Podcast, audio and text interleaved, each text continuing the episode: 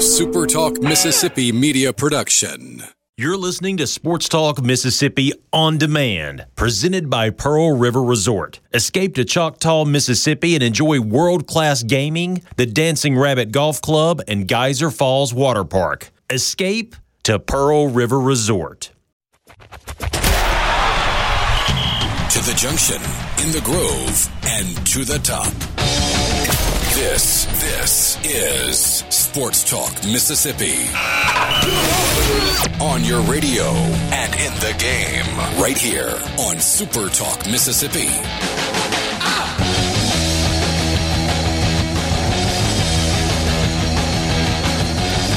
Welcome in Sports Talk Mississippi on a Tuesday afternoon. The Dream Team, Michael Borky, Brian Haydad, and Brian Scott Rippey with you. We've got a ton of sports to get to this afternoon. A bunch of NFL content coming your way. A crucial, crucial basketball game for Mississippi State tonight. We've also got baseball across the state. I've got a very funny, dumb criminal news story for you, but we need to start with this right here because sometimes, uh, more than sometimes, quite frequently, you hear, uh, especially from one of the two guys at A to Z Sports on this show talking Titans or maybe Tennessee sports or um, the Nashville Predators occasionally come up on this show. There is a connection with a lot of you here in this state, in the city of Nashville. I have uh, very close friends. Uh, a few of the groomsmen in my wedding actually uh, live in Nashville, and the SEC tournament there uh,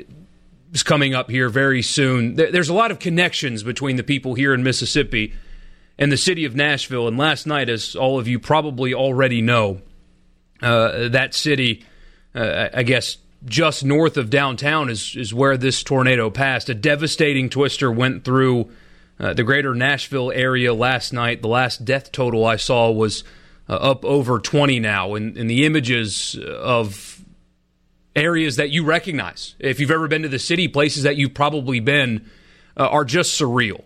And so, if you or anybody you know were impacted by the storm, I know I had to make a few uh, messages this morning to, to check on my friends that live there. And um, the, the, panic that I felt inside when I was checking on some friends uh, was was hard uh, for me to feel, and, and I'm not there. So I, you can only imagine uh, what the people of that city are going through. So uh, I, I, can speak, I believe, for the two Bryans here and say that uh, if you know anybody or are connected to that devastation in any way, uh, we are thinking about you. And of course, uh, our thoughts and everything that comes with that are with the city of Nashville. If you want to help, there are multiple ways you can help. Uh, they are uh, going to immediately begin the rebuilding process, and there are multiple avenues and donation places uh, that you can contribute if you are so inclined. So, with that, uh, I'll bring these two guys in uh, as um, we try to continue on this afternoon, knowing uh, the, the devastation that happened uh, just a few hours from where we sit. So, just devastating stuff in Nashville, guys. Yeah, yeah, awful. And uh, you know, obviously here in Mississippi, we're no strangers to severe weather. We know we've seen it many, many times. So, like you said, thoughts and prayers will be with them. And anything you know, if if you guys uh, out there in Twitter land, you know, some send us some links uh, of stuff you want to retweet as far as getting, uh, you know, some help to those people. We'll be more than happy to get that stuff out there with you. Absolutely, definitely very scary situation. It, uh, I saw a lot of the photos this morning. I didn't actually know much about it last night, but grandparents live in Nashville definitely woke up worried, but uh, luckily they were not very affected by much, but definitely thinking about all the people that were.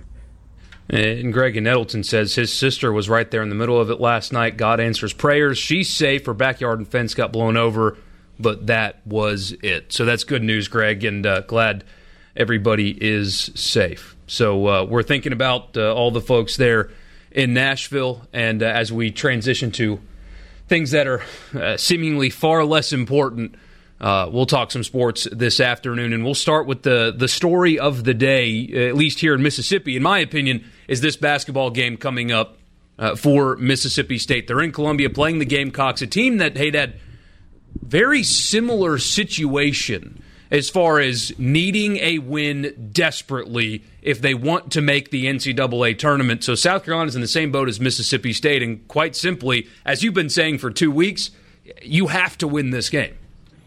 Yeah, you know, South Carolina obviously a little further down the bubble. I don't know that they're in any, uh, you know, last four out, next four out, anything like that.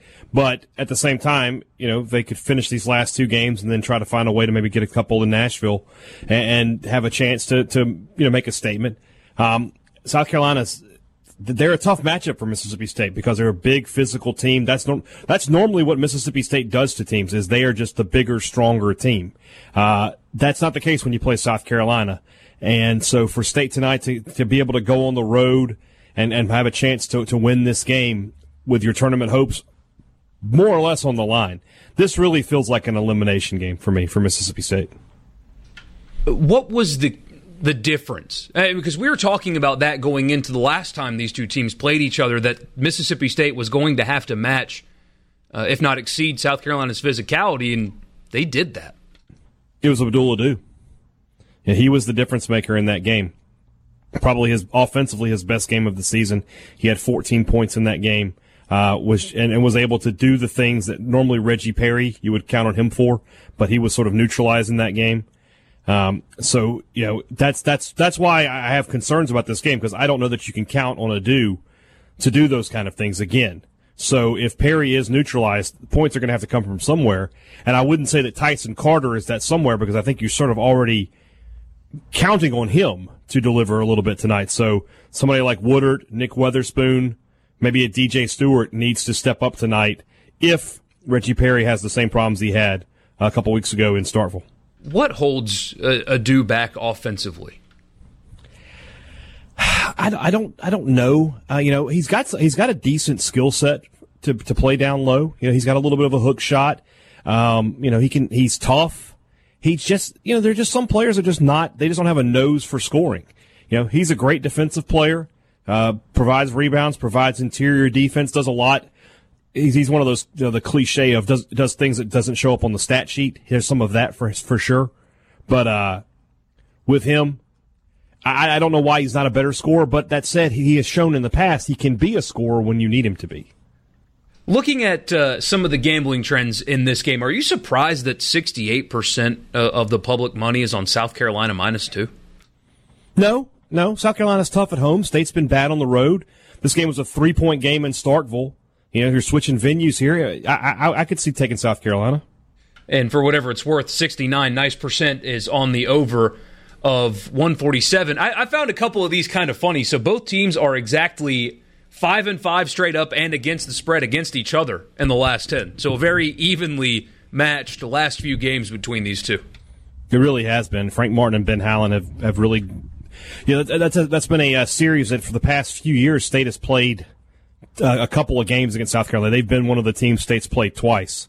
So, you know, you've had a lot of these matchups and they have all been like this. They've all been, they've all felt like, you know, cage fights. What is it about Frank Martin? Uh, because well, I mean, they made a Final Four team, but I guess it's kind of a tough question if you if you've ever uh, um, actually like been to a game in which he's coaching. Uh, just and, and, as Richard will tell you, I don't get the behind the scenes stuff that he does, so I'll, I'll yeah. just take his word for it. Apparently, the the players themselves just absolutely love this guy. But you better love being coached hard, or at least yeah. be able to be receptive to being coached hard. I've never heard anything like that in my life.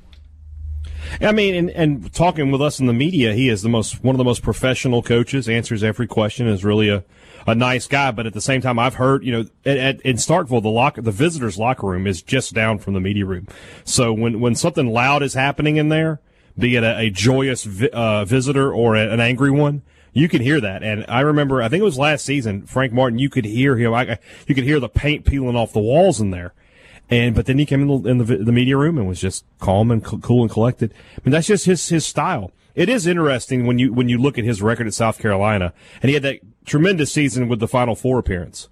But that's his only tournament appearance in Columbia, the only one. So you know, people talk about that program, and it's a good program. They're winning more than they're losing, but it's not like he's been a year in year out, you know, uh, competitor in the NCAA tournament. But at the same time, it doesn't feel like there's any push at South Carolina to, to move on from him. So just a, a, a good coach, not a great coach, but his teams play hard and they're, they're tough at home and they're, they're a tough matchup, uh, whoever you are. Yeah, local media there are starting to kind of push the he should be on the hot seat card. I wonder how much capital a Final Four appearance gives you. Well, I mean, you can ask Richard Williams. I mean, he uh, he he was gone what two years after his Final Four appearance. So you know, not I wouldn't say that much. I, I four you've been there eight years and you only have one tournament appearance, and yeah, it's a great one. That's good that you went to the Final Four, but that's that's you should be. I, I don't think it's it's. I don't feel like I'm saying that South Carolina is a Duke or a North Carolina or a Kentucky by saying they should be going to the tournament more than once every eight years. South Carolina, for what it's worth, is 11 and five at home this year. Mississippi State three and six on the road. Mississippi State though is 10 and five against the spread. So if you're getting two points for the Bulldogs, trends say that may not be a bad choice. However, South Carolina also 10 and five against the spread in their last 15. So, an evenly matched physical matchup coming up. We'll talk about this game a few more times throughout the day. We got your poll question coming up here in a second, baseball coming up tonight, a whole lot of NFL content uh, for you as well. Jameis Winston looking for a new home. The Saints going to draft. Oh, no. They're going to draft Jake Fromm? Ugh. We'll give like you all the details. we'll be right back at Sports Talk Mississippi. The poll question today, at least the first one, is quite simply How confident are you in Mississippi State getting a win tonight in Columbia? Very confident? Kinda? Or not at all? So, hey, Dad, what do you think? How, if I told you or asked you how confident you were in the Bulldogs getting a win, where would you fall? Somewhere between kinda and not a, not at all. I picked State to lose this game on the uh, Thunder and Lightning podcast. I just you know, You're I know so they had negative. a good game. How dare you? I, I, that's what they. I mean, I built a brand on that, Michael. All right, please don't ask me to change. I'm too old. Um, I thought that uh, you know they they haven't been consistent on the road this year. They have a couple of good wins, Arkansas and Missouri, the past few weeks, but South Carolina is just a bad matchup. This was a close game in Starkville. I, I'm going to take the home team here. Uh, but that said, if State wins, I won't be surprised. They're, they're, I think State's the better team. I just think this is a bad matchup, to, and you're playing it on the road. Other things going on here in the state. You've got a baseball game tonight, uh, Rippey. Memphis coming to Ole Miss. They got a a series sweep over. I can't remember last weekend, and it's not worth remembering because if you can help me out, um, you're not going to learn too much about games where they're beating opponents by uh, I don't know, scores of 20 to 8. So, Memphis coming to town tonight. What do you know about the Tigers, and uh, what can you expect here? Not much, but Jackson Kimbrell is starting for Ole Miss. He's a left-hander. He's kind of in that group of bullpen arms for Ole Miss, particularly, probably even a little more valuable from the left side that Mike Bianco kind of wants to figure out what he has in him and would love to be able to kind of trust a couple more guys in some high leverage situations on the weekend. Younger guy in a right-handed heavy bullpen could be pretty invaluable. So I'm kind of interested to see what he does tonight. Anything else uh, that you're looking for? I mean, I know at this point they've won 10 in a row and, and all that good stuff, but really uh, Ole Miss has passed all of their uh, non-conference tests. It's more just finding a way to get to SEC play unscathed and healthy. What is there anything that you can learn from a game tonight? Are there anybody else that you expect to see on the mound that could be contributors down the road? Anything like that?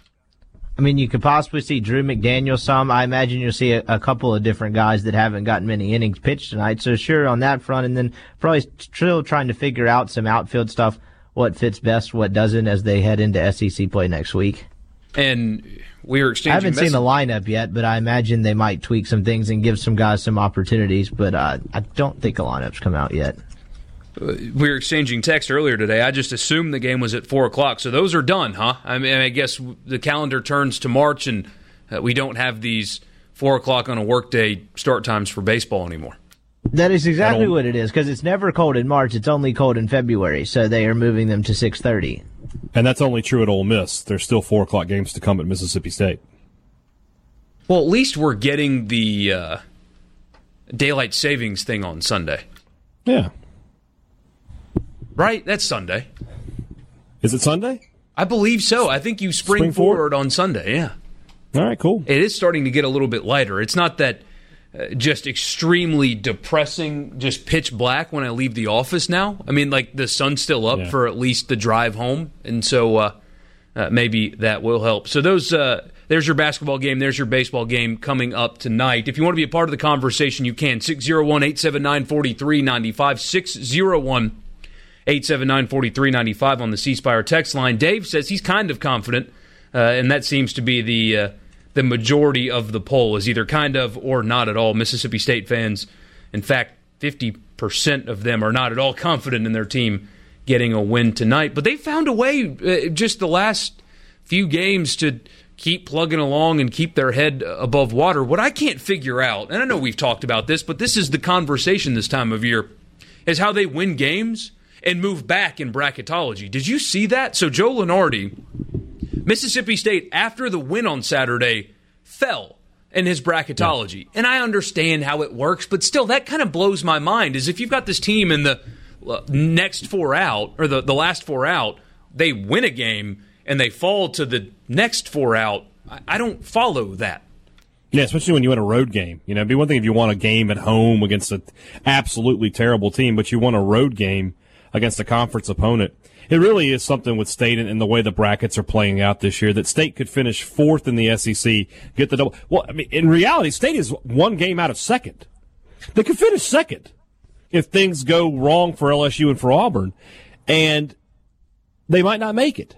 That that is a real indictment of, of you know, I, I, understand how bracketology works. I understand how RPI and the net. I, I, get it, really, I do. But if you're second place in the SEC, you really sh- you really feels like you should be a tournament team. The first place team in the Pac-12 UCLA I saw has a worse net than the last place team Washington. See, that doesn't make wow. any yeah. sense to me. It doesn't make, make a ton yeah. of sense to me either. But I mean, it is. It's not the end all be all. It's just a tool. Right. But right, still, right. it still doesn't make it. I mean, that doesn't mean it's a valuable one. It still doesn't seem to make a ton of sense. How much weight do they put on the net? Uh, have you guys gotten a gauge or have any idea? We only have one year of it. I really have no yeah, idea. only one year. State last year in the net was in the mid twenties, and they ended up being a five seed. So I mean, I don't know if that if that's a, a good thing or a bad thing as far as you know the power of the net rankings, but I don't know. It's, it's, I don't remember what Ole Miss was last year. I think they were like yeah high 40s, and it did, I don't. I, I actually, I'm and they were an eight, and they were an eight seed. So if that, if that's accurate, yeah.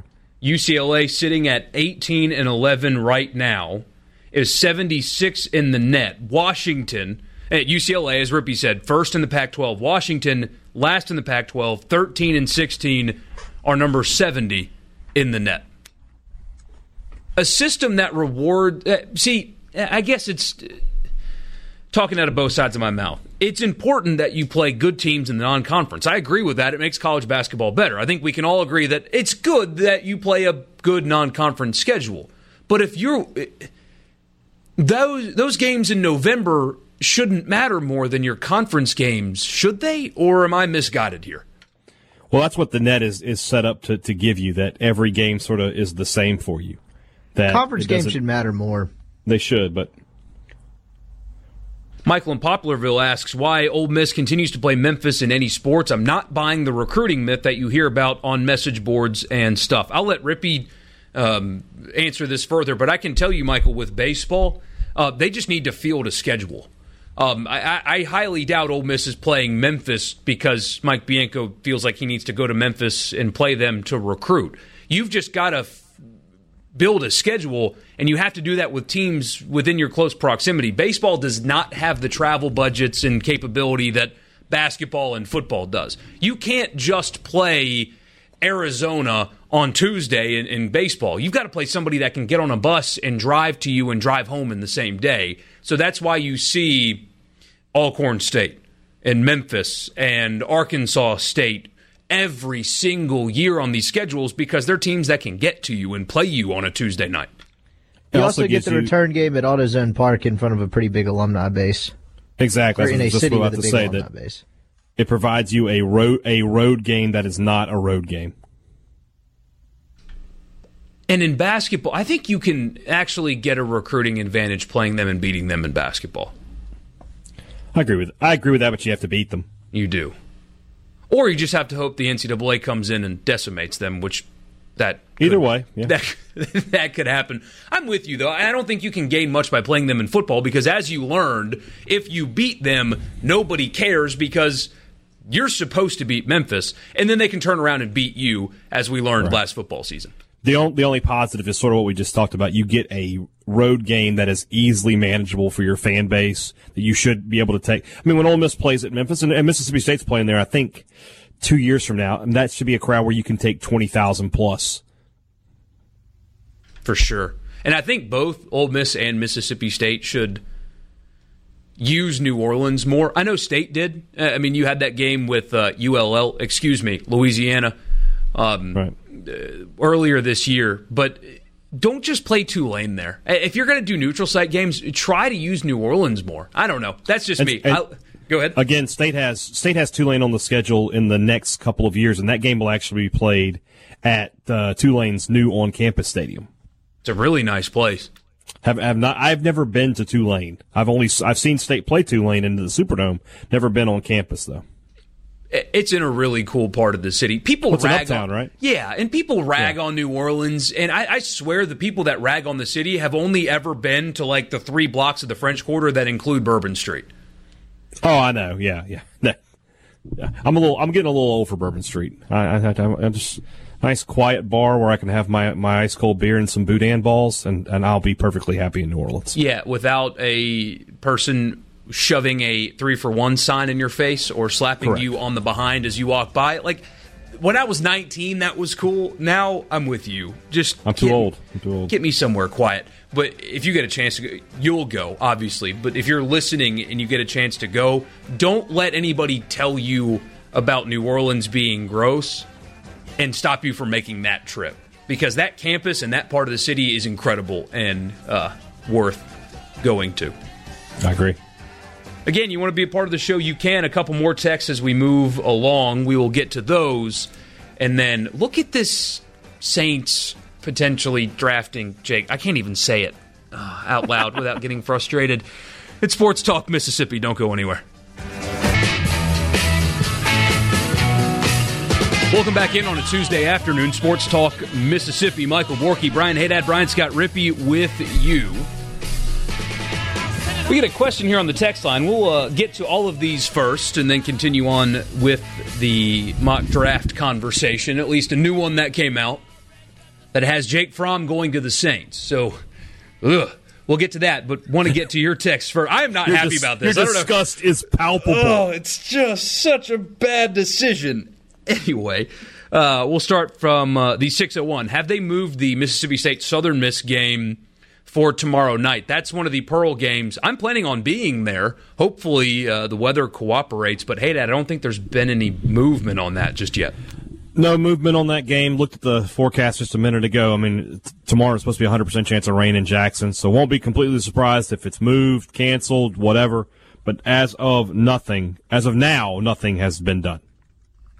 All right. I hope it does. I'm really looking forward to uh, to going to that game. I don't get to go to these Pearl games near enough uh, for my liking. I my first couple of years at Super Talk, I didn't miss one, and then because of when they start and being up here and all of that, I've not been able to go.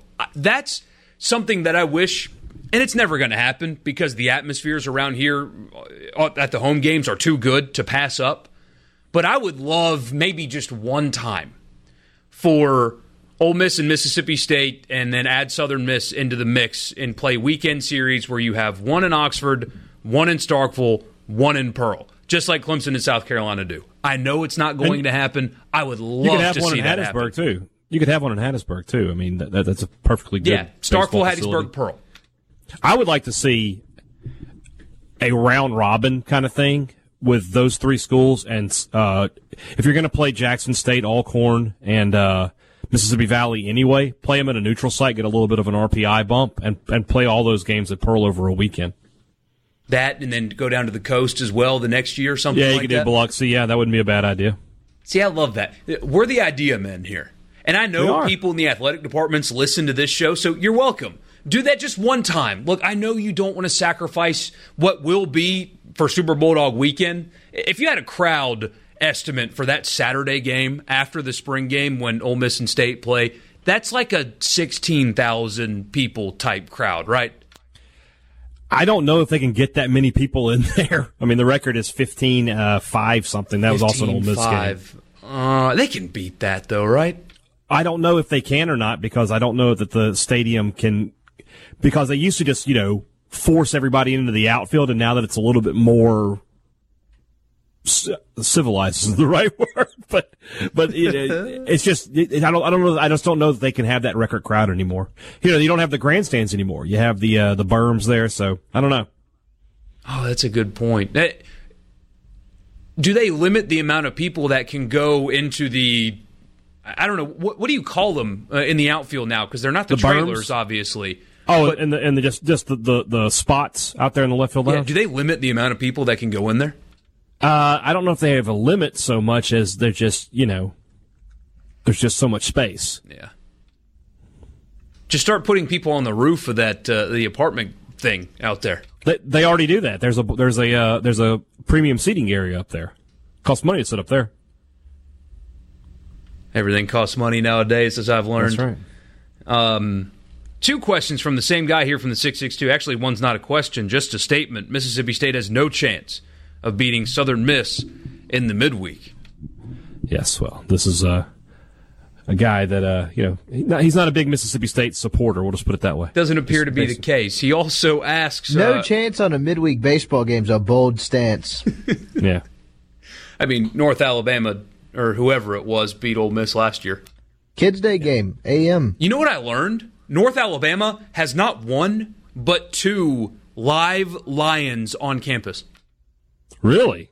It's awesome, man. Google it. It's like Mike the Tiger, but there's two of them a male and a female live lion in an enclosure on their campus at North Alabama.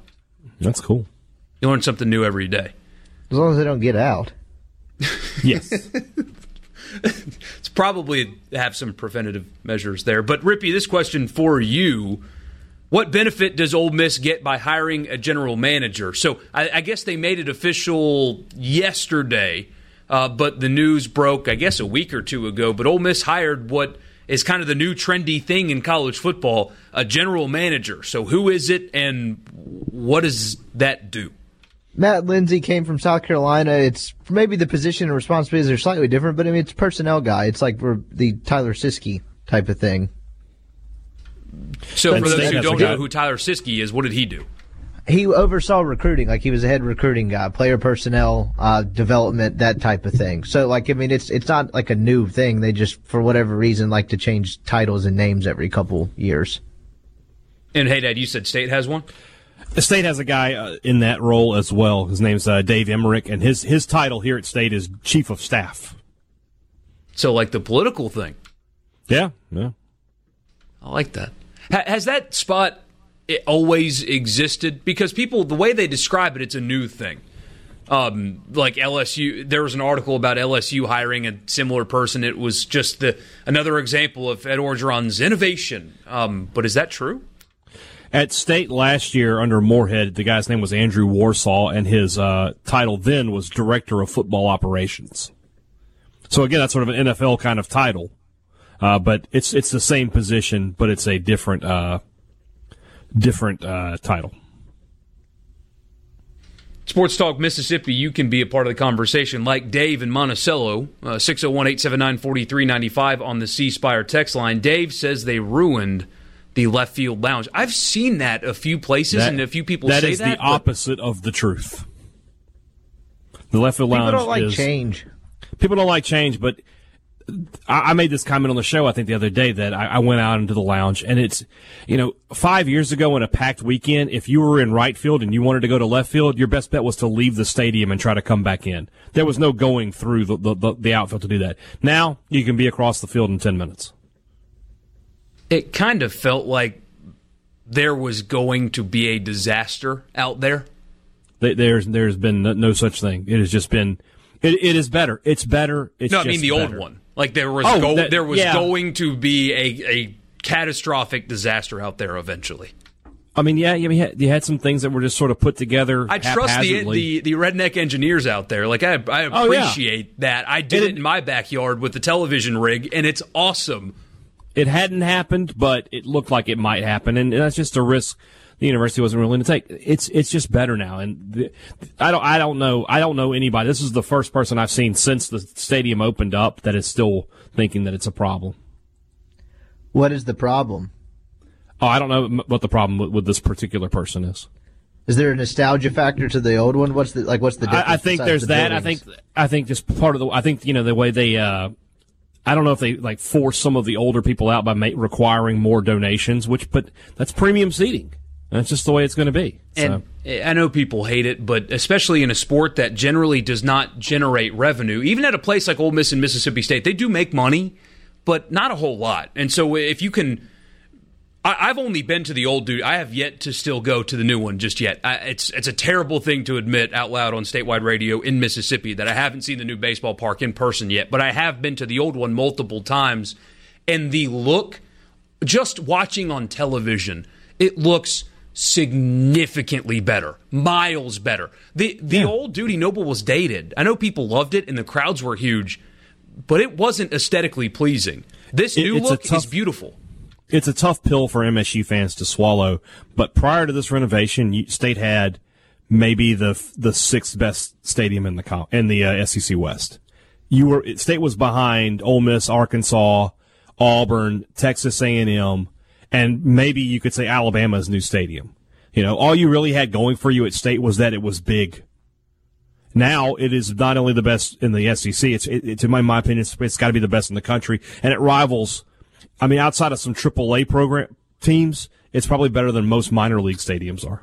Eh, except for Quinnipiac, who apparently is going to spend the same amount of money on their new baseball stadium that Mississippi State did. Wasn't what? it them? Really? No, that was uh uh where is it? Where did Kornheiser go to school? Binghamton? Binghamton, that's right. Yeah. yeah. Binghamton's yeah. going to spend $60 million on their baseball stadium. Uh, yeah. Philip in Starkville says, I'd say the weatherman says Southern Miss has no chance at beating Mississippi State in the midweek because it will be rained out. Um, that way. Another text from the 662 that says, We had two spots in the old stadium. Now we have one, and whoever said they ruined it must not go to games. I've been going all my life. I love it now. The, I have, like I said, I know before they opened it up, there was a lot of concern. But since the stadium has opened and been fully available, I haven't seen anybody complain until this moment in time. And we get an interesting question. We'll get to this next.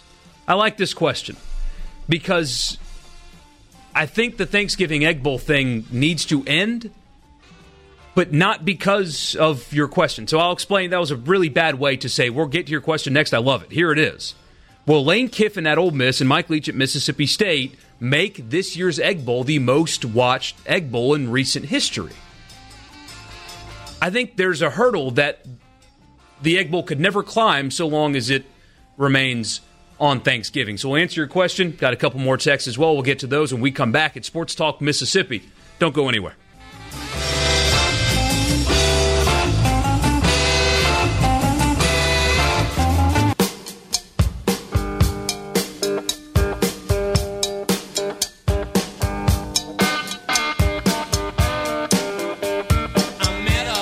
So here's the question.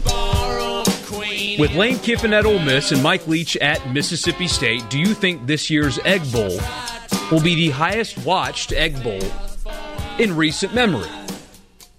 So I'll answer quickly and tee it up for Hey Dad and Rippey here, but I think simply the answer, number one, is, is yes.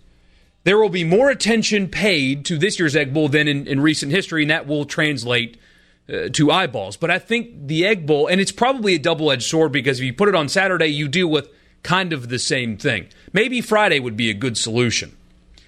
But the NFL being on at the exact same time, no matter who it is, last year it was Saints Falcons.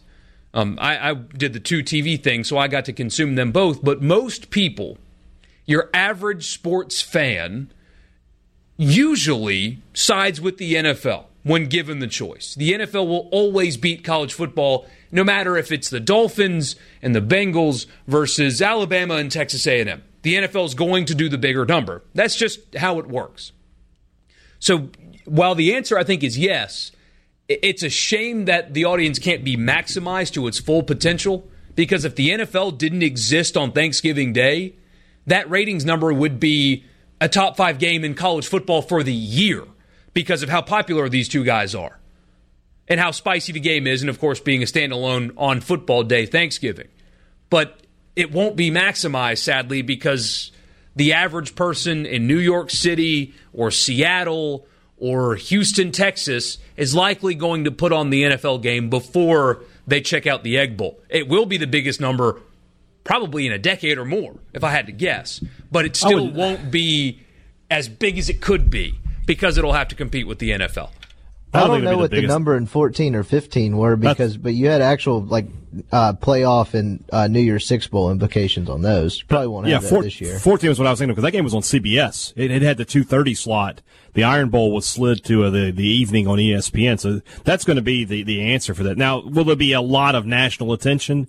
Yeah, and, and honest, in all honesty, you know, when you go back to that 14 game, Ole Miss was already out of the playoff discussion. State was just sort of on the periphery. You thought they might slide in, but there was a lot of talk that Ohio State was going, even if State had beaten Ole Miss that day, that Ohio State was going to overtake them. But Mullen and Freeze at that point weren't the, the novelty act that Leach and, and, and Kiffin are going to be. So on top of the, the, fact that they're both really good football coaches, Leach and Kiffin are. So I think you, there's going to be a lot of attention paid to it. But the, the thing, the other thing to remember is this what are these teams going to be if we we get to Thanksgiving night and State's five and six and Ole Miss is four and seven, or either way, or reverse that? You know, who cares? So it's on those teams to have good seasons to, to continue the uh, to drive up the interest beyond. Hey, we like these two head coaches. This is going to surprise you guys. So the Egg Bowl went head to head with Florida Florida State that day. So the Egg Bowl was on CBS in 2014. The Iron Bowl was actually on ESPN that night. It was not on CBS that night. They used their second Alabama game of the year for Mississippi State a few weeks prior. So the Egg Bowl was up against Florida Florida State that day and got beat by Florida Florida State in viewership. Wow. Florida Florida State had 6 million people. The Egg Bowl, only 5.1 million people watched that game on CBS. And the Iron Bowl had 14 million people watch it that night. You got me looking to see what Florida, Florida State's records were because I don't recall that. I know that Florida team was not great because that's McElwain's or not. but That's Muschamp's last year. They were seven and five. Now Florida State that year was thirteen and one. They were going to the playoff, but it had the Heisman Trophy winner. Had uh, had the returning or a Heisman, Heisman Trophy, Trophy winner. winner. Yeah. yeah, yeah. So. A little breaking news here, by the way. Former Mississippi State head basketball coach Rick Ray fired at Southeast Missouri today. Just just came across the wire. I don't mean to be mean. I saw a great. I know where I know where you're going to go. I'm uh, I know where you're going to go, and I saw this this post on this message board. I don't know if you've ever heard of it. It's called Six Pack Speaks message board. Yeah, they have said. But, actually, the people on Six Pack don't hate me that much. They hate you, Richard you, more than me. Well, let's keep that going. But they made a good Love point. They said when when you talk about a coach and the first thing out of your mouth is he's such a nice guy, probably not a winner. And I like Rick Ray, and I thought he was a nice guy, but just not a great basketball coach. I think he's a really good assistant coach, and somebody will put him on their staff, and he'll do well there. But I mean, he's 51 and 104 at, at Southeast Missouri State. I mean, that's just not getting it done. Yeah, not going to get it done. Really appreciate your question, though. I, I, like thinking about that because I am shocked that that ratings number was not very good. So the Egg yeah. Bowl in college football world this year will stand alone, but man, if it did not have to compete against the NFL, Hopefully not Saints Falcons again this year. I'm tired of not being able to watch that. Yeah, you didn't get to see the Shy Tuttle stiff arm on Matt Ryan. I didn't get to see it. I had to watch the highlights. Yeah, that was fun. I'll, I'll try to find. You No, the NFL won't have that released yet, will they? So we won't know who not yet, be up no, against. Not yet. About a month or so away. Yeah. If they could move that to Friday and have it stand alone, anyway, that's uh, that's doing some future tripping. A few more of your texts uh, coming in really fast first hour. Glad you're with us on this Tuesday. Uh, a bunch of stuff coming your way in hour number two. We'll turn back and also continue on with Mississippi State, South Carolina. That's the story of the day here in this state. Must win, gotta have it, have to beat South Carolina tonight if you're Mississippi State and you want to play in the NCAA tournament. All that coming up in Sports Talk Mississippi. Don't go anywhere.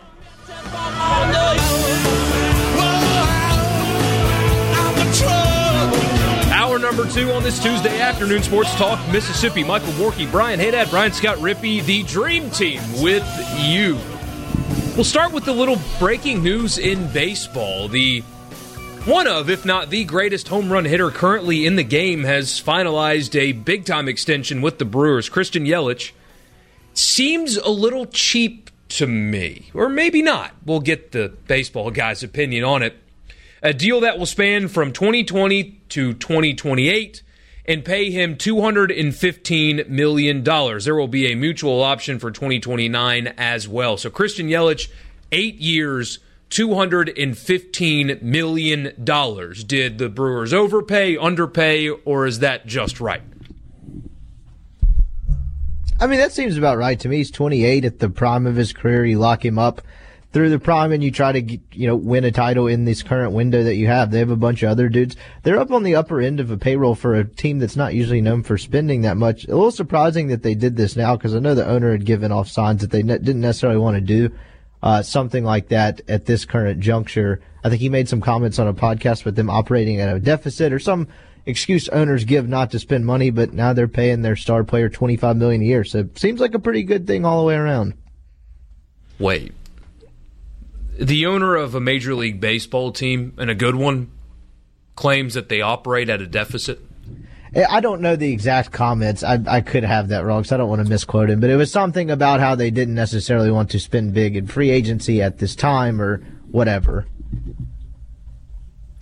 Uh, see that that kind of stuff, and that only happens in baseball, right? Because they don't have a salary cap, so yeah. you can just kind of spend however much you want to build your roster. And you have some of these guys that, I mean, only look at owning a major league baseball team as a business venture. Or correct me if I'm wrong here. It certainly feels like a lot of these guys don't necessarily care about winning as long as the team's making money. And so why would I spend an extra $200 million if I'm making money when I don't spend that? Um, is, is, is that accurate for one? And two, isn't that a great example of why we need a spending floor? And you can add a salary cap too, whatever, but a raised spending floor in baseball to guarantee that all these teams don't throw out this BS excuse about not having enough money when all of them have enough money. Do you think that uh, the the incredible amount of, of anger directed at the Red Sox for letting Mookie Betts Mookie Betts just walk away, basically, directed some of this that they thought, man, if we let the Yelich go, just walk away, we're going to have to deal with that as well. I doubt it because he was still under contract for at least two more seasons. And mm. so hmm. it's not like his impending free agency was, was, looming or something. Bet, had, what did Betts have left on his deal? Uh, I believe Betts had the opportunity to be a free agent after this summer. Okay. So they could have dealt him at the deadline. Anyway, Red Sox didn't handle that well, but I don't know if it was necessarily related to that. And I don't think the whole like if the uh, if the if the organization is operating at a profit, we don't care about winning is necessarily uh, restricted to baseball. I would say you have owners like that across pretty much every sport. But they're forced the to at least, but but they're forced to spend the money to field a roster. They just fail at fielding rosters. Uh, yeah, sure, to some degree, but I mean, they spend money in baseball. It's just a like a, a the strategy of quote unquote tanking means not paying dudes, playing young dudes, being bad, and accumulating draft picks where you can win on the cheap and then add a couple of veterans, uh, kind of when your window is, uh, I guess, open with the guys you bring through your farm system. But I don't think it's necessarily resistance to like spend money for the sake of like saving money as much as is just like how the tanking strategy is set up. So two hundred and fifteen million dollars divided by eight. Do you are you math guys? Divided by That's twenty five million and change a year. Okay. Yeah. So the Brewers, a small market, but I don't know if does it work like that in baseball really c- compared to others. Or is Milwaukee considered a small market in baseball as far as how much money they have and I mean, the ability a, to spend? a mid market team at best. It's certainly not a big market team. So they're well, spending I mean, yeah, twenty seven million on a player, really... right? Twenty seven a year on a player, and the Miami yeah. Marlins spent sixty two on their roster last year. Yeah. The Pirates sixty five. The Blue Jays 66, the Orioles 67, the Rays 68 million on their roster of 40 guys when Milwaukee, a mid-market at best, is spending 27 on one guy. But look at it Easy. five years ago when Milwaukee wasn't trying to win. Like I would be interested yeah. to see what they what to know what they spent in 2012. I'm sure At the end of the day, that if you give me a second, I, I, could make this solution for you. Just go to the Premier League system, relegate some teams. I, I wouldn't say the bottom three, but I would say if you lose more than hundred games, you can be relegated.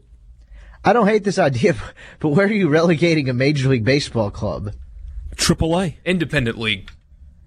Let them play the Kansas City T-Bones. That, that is week. what happens in, in English soccer. The, the so the what top happens to tier that teams- team's AAA team if they're regulated to AAA? That's a good question. What you do, the way they do it in, in, in England is, you know, the top three, uh, or, or the, however it is from the tr- whatever their AAA system is called the championship over there, come up. But the, you make a good point in that. What if it's not that team's AAA team going up? So I don't know if you have two AAA teams. I don't know how you would make that work, but you got to. I do feel like there needs to be some sort of pun. Look, I understand. You know, this is going to sound bad, but what the Astros sort of did, they, they, they put together over a time period, but they, they were, they were constantly moving towards, look, it's a process. Of what the Sixers did in basketball. But when you're the Marlins and it's just, it's just obvious you're not attempting to, to put together a team that's going to compete for anything in the next decade. If you're the Pirates and you're sort of doing the same, there has to be some sort of consequences. Otherwise, you're just it's just about you know it's just about it's just like a business in terms of we just care about the money. We're not actually trying to win anything, And- that's But I think those teams are all trying to follow the Astros blueprint. Excuse me, but some of them just suck at it. And in the Marlins case, they've changed ownerships a billion times, and they have a bunch of larger issues. But I mean, the Pirates are what two years away from making the playoffs? I think three out of four years, something like that. I think they were Yeah. wild card team after wild card team, never won the division title. So it's just, I mean, you kind of experience the same thing in Cincinnati to where it's like most of these teams are trying to follow that model. It's just the problem is if you don't hit on prospects, you're just stuck in this middle ground, uh, you know, kind of for years at times. I mean, I'm trying to think of. a I know team you were just throwing out a year, to. by the way. Uh, in 2012, uh, Milwaukee was 10th in total payroll. Yeah. 97 million. Obviously, the Marlins, the Pirates, teams like that need better scouting. They need to send their scouts to Lowe's, to Home Depot, to Walmart, perhaps, and find what kind of trash cans the Astros were using. were they getting I'm rubber trash cans? what, uh, Metal? I don't know. I don't know. I'm interested to see what what Jeter does with the Marlins because I think their issue, like the Marlins, are a unique case from any other club in baseball just because of their relationship with South Florida, uh, the unstable ownership. Like if if Jeter is actually serious about this and he keeps the team for six seven years, I'm interested to see where they are in like four years from now. I just want to redo Moneyball, and the and Billy Beane sitting there with his scouts, and they're like, "We we can't replace that trash can. We have to we have to recreate him in the aggregate." This is an idea. Jeff and Grenada, big fan of yours, Rip. He says you're spot on as usual. A text from the 662. The problem with Hey Dad's system is that the Premier League farm teams are called junior teams. So the championship teams have no relationship Yeah, to the Premier and League that, team. and that is accurate. Those are separate franchises. Whereas with the Premier, like the team I cheer for, Chelsea, you have an under twenty three team, under twenty one team, an under eighteen team, and that's your team. Those are your players that you can call up at any time. Chelsea can't just go calling up, uh, you know, Aston. Well, Aston Villa's in the Premier, but uh, Leeds, Leeds United, or something like that.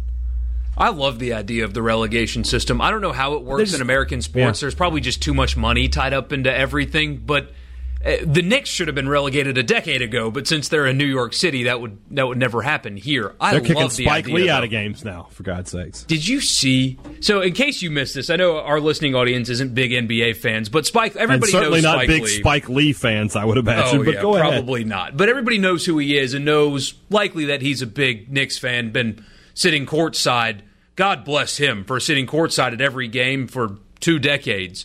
Uh, he got kicked out of the arena last night, and here was the Knicks PR statement. So usually public relations statements are meant to like say nothing and just kind of blow it over and yeah, we're we regret what happened and we're working to change our method to prevent this from happening again or whatever. You know, just a very we say nothing with words kind of statement. Here's what the Knicks public relations sent out today after Spike Lee got kicked out of their game last night. Quote, the idea that Spike Lee is a victim because we have repeatedly asked him not to use our employee entrance, instead to use a designated VIP entrance, which is used by every other celebrity who enters the garden, is laughable. It's disappointing that Spike would create this false controversy to per- perpetuate drama. He's welcome to come to the garden anytime via the VIP or general entrance, just not through our employee entrance, which is what he and Jim agreed to last night when they shook hands. The PR guy has had it with that stuff, that's for sure. When you, That's why I had it yeah, with quite a bit. I was about to say, when your job as a PR guy is to defend Jim Dolan, you pretty much have the hardest job in sports. uh, more of your text, and I promise I keep teasing it. I'm going to get to it. The Saints are going to pick Jake Fromm. That's what some people say. We'll discuss that next in Sports Talk Mississippi. Welcome back into Sports Talk Mississippi. My guy Mike, Mike in Oxford got me triggered. I'm a millennial. I use that word. He said, "Not NBA fans at all. We prefer real sports." Ooh, bringing the heat. I understand. Different strokes for different folks. I get it. Baseball state here. We'll stick to baseball. I promise. Text here from the 601 that says, I heard Jake Mangum got the call up to the bigs. Any news on this? I assume, hey, Dad, that means he's just going to big league camp. That doesn't exactly mean he's yeah. on the big league roster.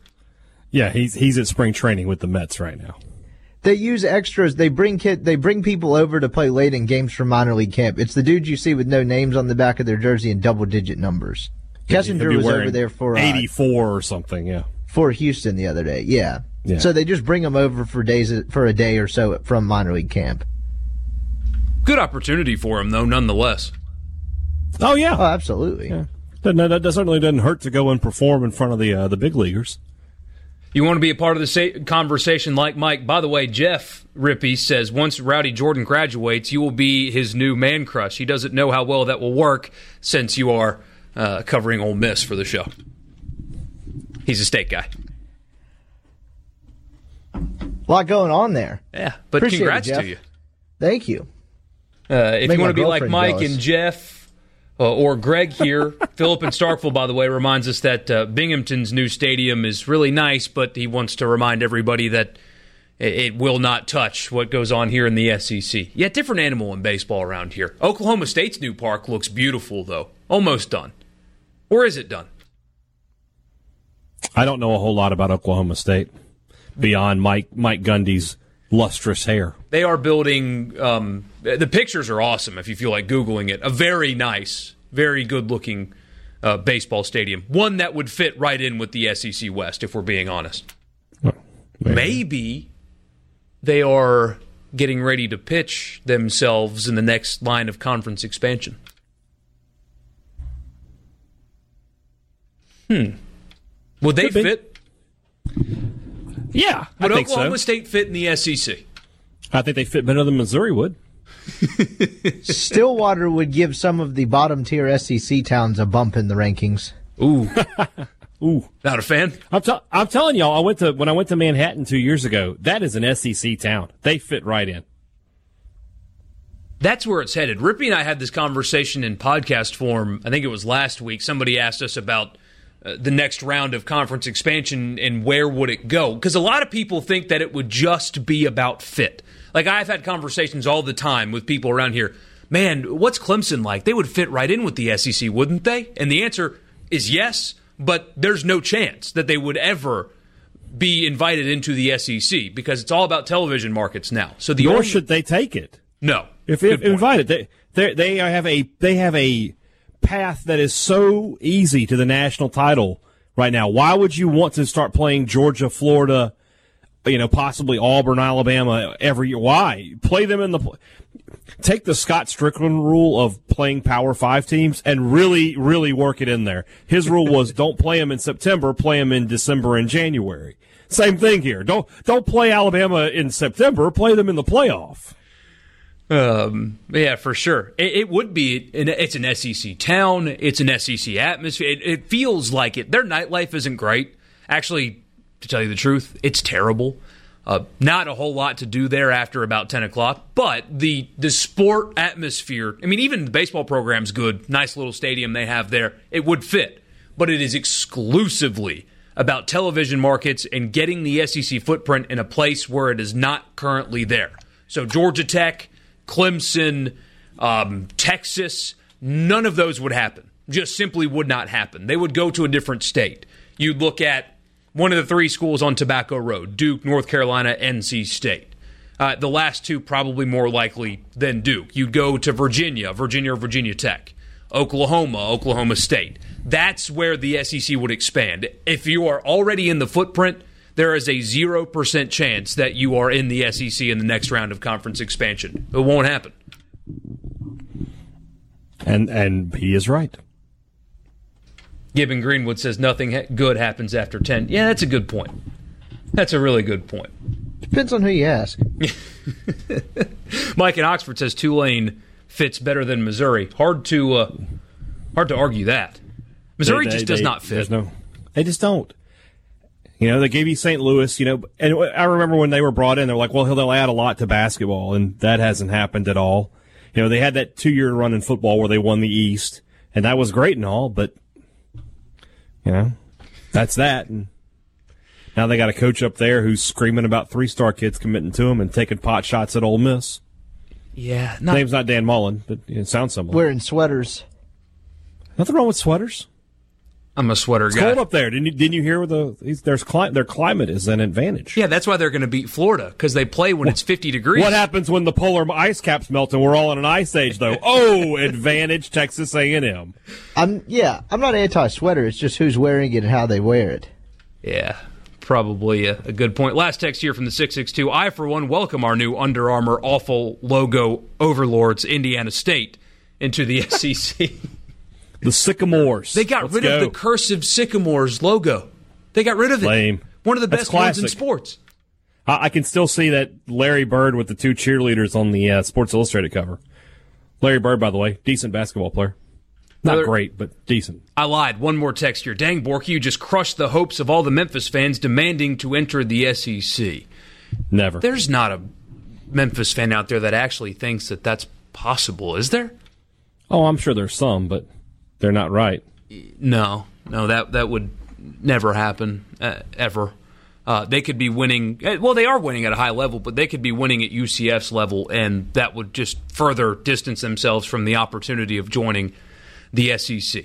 All right, mock draft. I've teased it enough for an hour and a half now. Let's get to it right now. Uh, from the Athletic, who the Saints are going to pick in the draft. A lot of Saints fans down on the coast. Of course, glad you guys are listening to us down there uh, on the the Mississippi Gulf Coast. Henry Ruggs, wide receiver, Alabama in the first round. That is a position of desperate need, probably the only position of real desperate need on that roster, and uh, that would be a great pick if they can get the, Henry Ruggs in the first round.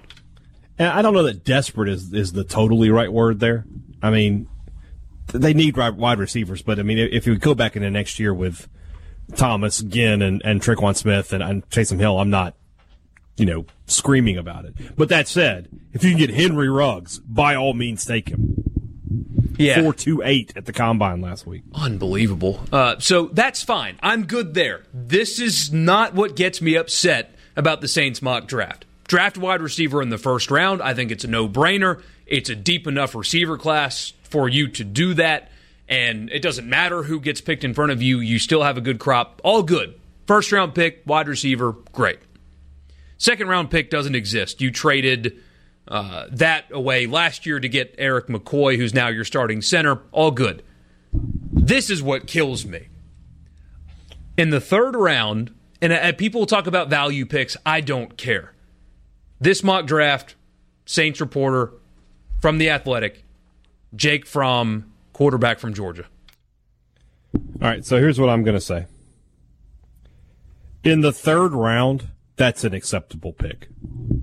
I, I did not click on the link until we started this segment, so I was thinking if that's their first round pick, I'm going to lose my mind. I've seen some that suggest that they're going to take a quarterback in the first round. I've seen that, but it's been like Jordan Love or, or something like that. W- whatever. I'm not a big I'm not big on the Jordan Love train, but whatever. I don't think But he'll be the- available there, but that's a different in the- conversation. in the third round, this guy was a productive college quarterback who was very limited by the system that he played in. They didn't take a lot of chances. I think he can make the throws. I think that would be a very good, not good might be stretching. That's an acceptable thir- day two pick to possibly be the future franchise quarterback. Possibly. He's also I- I- limited I by- can see it. Apparently, he's also limited by small hands. My wife, who's five foot, she claims five foot four. She's not five foot four. Um, her hand size is not that much smaller than Jake Fromm's, like just a few eighths of an inch apart, and she's five three on a good day. He's got baby hands on top of having every advantage po- possible around him and being just okay. Like, if you are going to look for an heir apparent for Drew Brees, why is it the guy that was just okay with every advantage around you? I just, the idea that you could use a third round pick when you are so good at evaluating. The last four or five drafts for the Saints have been exceptional. And you are going to waste a pick when you need secondary help, you need offensive line depth, and you're going to pick Jake Fromm. Right. Kill me now. That seems that seems extreme. oh man. Mike says I thought it was Jake from State from. It's a Twitter handle. It's not even a good. Anyway, more coming up. Sports Talk Mississippi. Don't do it, Saints. Please don't do it.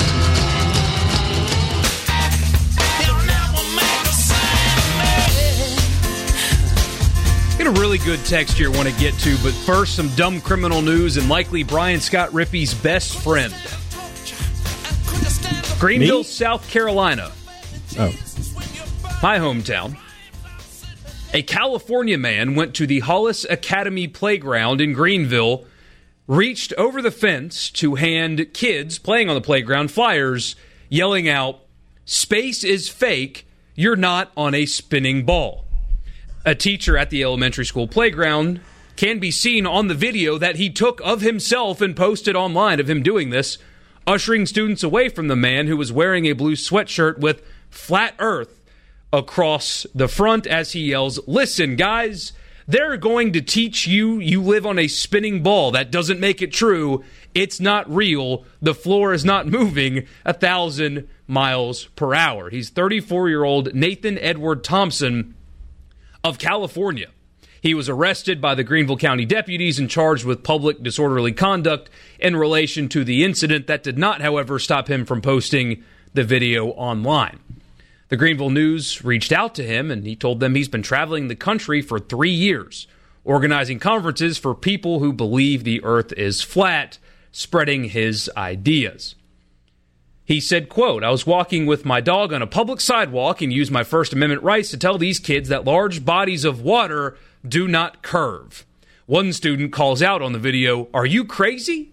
Before the man drops a few pamphlets over the fence. In the video, before he walks away, he says, quote, I'm going to flat smack them. A phrase he said means that he's going to teach them about how the earth is actually not a sphere and it is flat. He said, quote, again, large bodies of water do not curve. Research flat earth.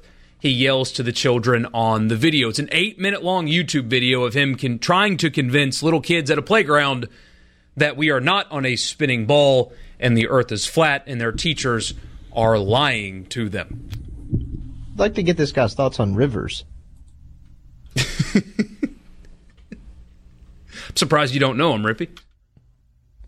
I was about to ask, is this a flat Earth normal guy, or is the spinny thing another like fraternity or sector of the flat Earth community? It's probably another this. sector. That would be my guess. But yeah, going to jail for yelling at kids at the Earth is flat. At Sports Talk Mississippi, Michael Borky, Brian Haddad, Brian Scott Rippey with you. A text here from the 601, and this will spin off into another conversation. He says the Saints trading uh, someone for Nick Mullens to sit behind Brees for a year would be the best move that they could make. It's an interesting take on that. I would prefer them draft a guy if, like, a Will or not Wilson Love. That's the strength coach at Ole Miss. Jordan Love is available at that spot, but it's an interesting point, and I think there are guys out there that can be the heir apparent to Drew Brees that you know can be productive NFL quarterbacks that you could take and then also maybe draft a guy. That, that's an interesting strategy. And I want to spin this into the next conversation, which is another NFC South quarterback, Jameis Winston. It's reported yesterday that he's going to enter free agency, see what else is out there for him. Tampa Bay certainly seems like they're not going to, you know, try to stop him from doing that to the point where he's even content being a backup somewhere. I've seen the Saints floated around as a landing spot for him. I can tell you with 100% certainty that is not going to happen. But no Jameis Winston in Tampa anymore to the point where he might end up signing and becoming a backup somewhere else. I mean, I just, I don't know. What what more do you need to see on film from Jameis Winston to know that he's probably not that good? So, I mean, on top of that, you know, I, I wouldn't trust him to lead. He doesn't seem like a good locker room guy. Throws a ton of it. He turns the ball over incessantly. I think It's backup NFL case. quarterback might be the, the place for him. It's an interesting case because he's been in the top, what, like eight, nine in the league in touchdowns and yardage since he's been in the league, but also by far the most in turnovers. Didn't he lead the shot. league in? I mean, he led, led the league in passing last year. Yeah, I I imagine he gets a second start to shot start. I can't talk today. Shot to start somewhere eventually. Not sure if it's immediately. I don't really know at this. Mo- this is a crowded quarterback free agent market. And uh, really according is. to a different report, Tampa Bay is in love, air quotes, with Teddy Bridgewater. Well, they can't have him. And if you remember, Yeah, that it's probably came from when he just lit them up when Brees was out. That was That his kind of best game. That would kind of fit Arians' mo of kind of getting a veteran quarterback that's stable, sturdy, Carson Palmer esque. He's going to have some suitors. I, I'm interested, so interested in, in him more so than I am with Philip Rivers, to tell you the truth. I I think it's you, Rippey, who's not really sold on his ability at this point. Um, if you made me choose right now, I, I mean, isn't it obvious? If you had, if you were the Patriots, if you were the Bucks, if you were uh, Indianapolis, who's going to get involved in this? I mean, isn't the obvious answer Bridgewater over Rivers, or am I crazy? Probably. I think R- Rivers ends up a Colt. Yeah, that that that's the landing spot that makes the most sense. I could see Tampa, but I think the Colts make the most sense. But yeah, I'd probably take Bridgewater. You get long, probably. I don't know about upside or what Rivers has left in the tank, but you're going to get him for longer. That's for sure. Potentially New England. See, there is there are so many things at work right now, and it's going to take just one domino to fall, which is Tom Brady, for all of this to be figured out. Because if Tom Brady stays in New England, then it certainly sounds like it's going to be Bridgewater to Tampa, and then. I mean, Philip Rivers is not going back to L.A. Where are his landing spots? Carolina, but they're keeping Cam Newton. That you can throw that out the window. Indianapolis may be the only landing spot for him. And so then LA drafts Justin Herbert, and what does Chicago do? If Tom Brady goes to Tennessee, then New England could be in the Bridgewater conversation. Maybe they bring in Philip Rivers. That's kind of crazy thinking, but the Brady domino, if he goes to Tennessee, starts a butterfly effect that will impact every division in the league, it feels like. But if he sticks with New England, there are more quarterbacks than spots in free agency right now if he stays there. Cam Newton's probably still in there too. Like, you I think, so? were- you think the, the Panthers are actually not fully committed to him? Yeah, I think they would trade him for the right price. They seem like they want a full reset, which is why them keeping him doesn't make it either doesn't make sense or it doesn't add up. If they keep him, you're wondering. I mean, you're doing a full front office restructure and, and everything you're you're changing except for the most valuable part of your franchise. Or they're just saying that for right now to try to get something in return for him. Which is probably what that is. I haven't seen this much quarterback moving in a long time. I mean, It reminds me of uh, the year Brees came to the Saints, where you had Brees and Daunte Culpepper, who at the time was, you know, a, a big deal. And I mean, that was only two guys that I remember, but those were two top guys that people were looking forward to seeing where they ended up. And now you've got just a ton of guys. Tony and Clara says the Saints should do what it takes to get Swag Kelly. Somebody's going to give him a shot. I don't think it's going to be New Orleans. Yeah, some, somebody will put him on the roster, but uh, New Orleans, I don't see New Orleans being that team. From the 662. Wait, Taysom Hill says he's a franchise quarterback. Yeah. Yeah. I'm a, I'm, I'm a male model. I mean, you can say anything you want. I'm six foot It's six. America. Yeah, it's America. Act as if. That's what they taught us in the movie uh, Boiler Room. That deal's fascinating though, because if he tries to test the free agency market, he's not going to get what he thinks he is worth. With all due respect to him, I don't mean to be mean to the guy, but he's not a franchise quarterback. He's not a starting quarterback. And considering, like we said, there are more guys than spots right now, nobody's going to spend $15 million to keep him. So maybe this whole thing works out and he stays in New Orleans kind of by default because at least he's going to have a role there and he's going to play some quarterback if he stays in New Orleans. They're going to line him up at quarterback and from word around the the facility there and reading reports and columns and stuff, it sounds like if he does come back, they are going to make a concerted effort to give him more snaps just playing the quarterback position. So he can try to explore the free agency market, but it certainly sounds like his best, most viable option is where he is right now.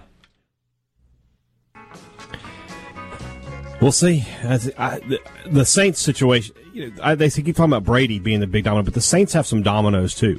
They've obviously keeping keeping Brees, but Bridgewater is going to be a valued commodity. You don't know what's going to happen with Hill. What if you lose them both? Then you got to really restructure everything, and that's where Jake Fromm comes in.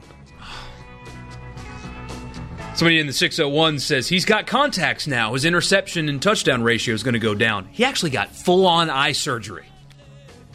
What's crazy? Maybe you should have done that, you know, before. Yeah, when it was clear at Florida State he couldn't see. But like he could cut his interception total by 10 and he would still have 20. I mean, that's how bad he was a year ago. Yeah. More of your texts coming up. Sports Talk Mississippi. Don't go anywhere. Welcome back into Sports Talk Mississippi. Michael Borky, Brian Haddad, Brian Scott Rippey with you on a Tuesday afternoon. You want to be a part of the conversation? A lot of you have today. Great engagement. 601 879 4395 on the C Spire text line. Really glad you're with us. And we'll continue with some of these. I'll keep reading them as long as you keep sending them.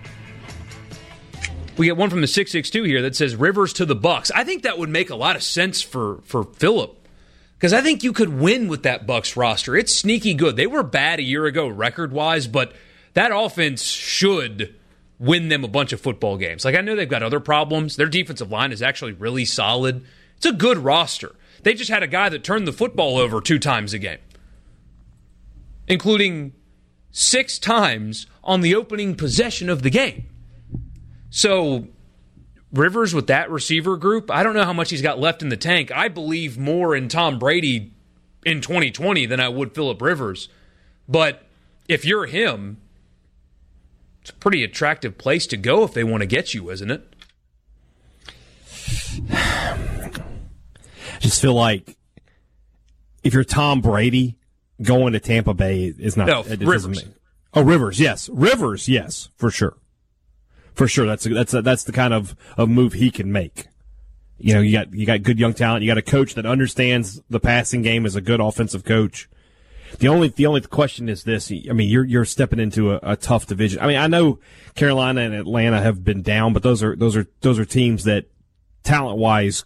If, if if we woke up in, in December and those teams have ten wins, nobody's going to be overly shocked. I don't think so. That that would be a tough situation to walk into. Get another one here that says could be Dak to the Saints. That's an interesting, interesting thing, That but it's not going to happen. unlikely. Yeah, because if if Brees were going, sure, maybe the Saints would try to make a move and and take Dak off. If if if, if you know Brady were to end up in Dallas or something, but right now, no. He's going to end up there. I mean, he got the exclusive franchise tag. They're going to work out a deal. It may not be as high as his agent is asking for, but I just I don't see Dallas walking from it. I, I really don't. At the end of the day, a deal is going to get done, and he's going to continue being the quarterback for the Dallas Cowboys. And in theory, we'll see how it works, but they will be much better coached than they were for his entire NFL career so far, at least on paper. The, the head coach upgrade is a big one. And so maybe it's finally to the point where he can actually win because he's not hamstrung by his head coach. And we've talked about his limitations. He has some compared to Russell Wilson and, and Aaron Rodgers, but it's not like he's a slouch out there. The roster's built to win right now, and now you've got competence at your head coaching spot. It's an attractive place to be, and I think Dallas is not going to let him walk. I don't. I don't think they are either. And like you said, that exclusive franchise is interesting because they're going to pay him for one year what we were talking about. They're going to be in the, the low thirties, you know, and then so that sort of sets that sets the stage for me to think that they will eventually offer him the the real deal contract. But we'll see. Gibbon Greenwood says, "Don't forget about Andy Dalton after the Bengals draft Burrow." I think the Patriots are kind of enamored with Dalton. Yeah, that that, that Them there was something stinking I saw last the year was not his fault. You can win games with Andy Dalton. I Been to the you could. playoffs a few times. Yeah, He won three division titles. with the Two. Bengals. Yeah, two. I can't remember if it's two or three, but yeah. Bob says, I think the Panthers trade McCaffrey in their first round pick to Cincinnati for number one overall. That would be massive. I don't If you're Cincinnati, do you take it? No, the owner won't let that happen. You might should, but I don't think that. I think. I don't think he's going to allow that. If you were Cincinnati, would you take it? If you were the Yes. owner, if you were the GM, would you take that trade? yes. Say the trade one more time, Christian McCaffrey, number one pick, or your first round pick. which is To what get- like fifth or sixth. I think it's numbers. Uh, I'll, I'll look it up to be sure. Let's see. Seven. So the number seven pick and Christian McCaffrey for number one overall. Yes, take that pick. Take that that that. Yes. Bradley and Mariette is asking about if uh, any XFL guys get a shot. Um, not to be a starter, no. But I think Jordan Ta'amu and Quinton Flowers, I think they have both shown, Ta'amu especially, that they deserve to be on NFL rosters. The I problem think with the PJ X- Walker of Houston too as well. Yeah, That's who I'm thinking of. Sorry. Not Flowers, PJ Walker. Yeah, yeah, yeah, yeah. Cardale Jones was doing it, and then these last two games have been rough for him. What were you going to say, Rippey? I was going to say the same thing. I didn't know. I, don't, uh, I was going to say PJ Walker. I know is put pretty electric. So they'll they both have shown that they belong on an NFL roster. As far as starters, there, there's nobody in the XFL that any of these teams looking for a quarterback would sign to step in and be a starter right away. Text here from the 662. If Dak went to the Saints, I would be saying, Borky would be saying, kill me now. That could not be further from the truth. If they found a way to have Brees for one more year and the guy after him was Dak Prescott, I'd be thrilled, man.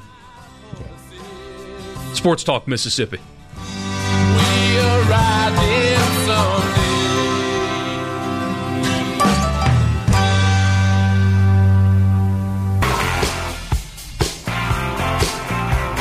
Five o'clock hour on this Tuesday afternoon, Sports Talk Mississippi. Michael Borky, Brian Haddad, Brian Scott Rippey with you. And for the next hour, we will be doing Super Tuesday Democratic analysis. Word. I guess I can step out, but Rippy will certainly have plenty to say. I wonder if Gallo got my note. Yeah, Rippey left Gallo a note yesterday. What did it say? Hey, Paul. Just kidding. We will not be doing any of that. Bad joke, but uh, glad you are with us on this Tuesday afternoon. Right now, it is time for the college football fix.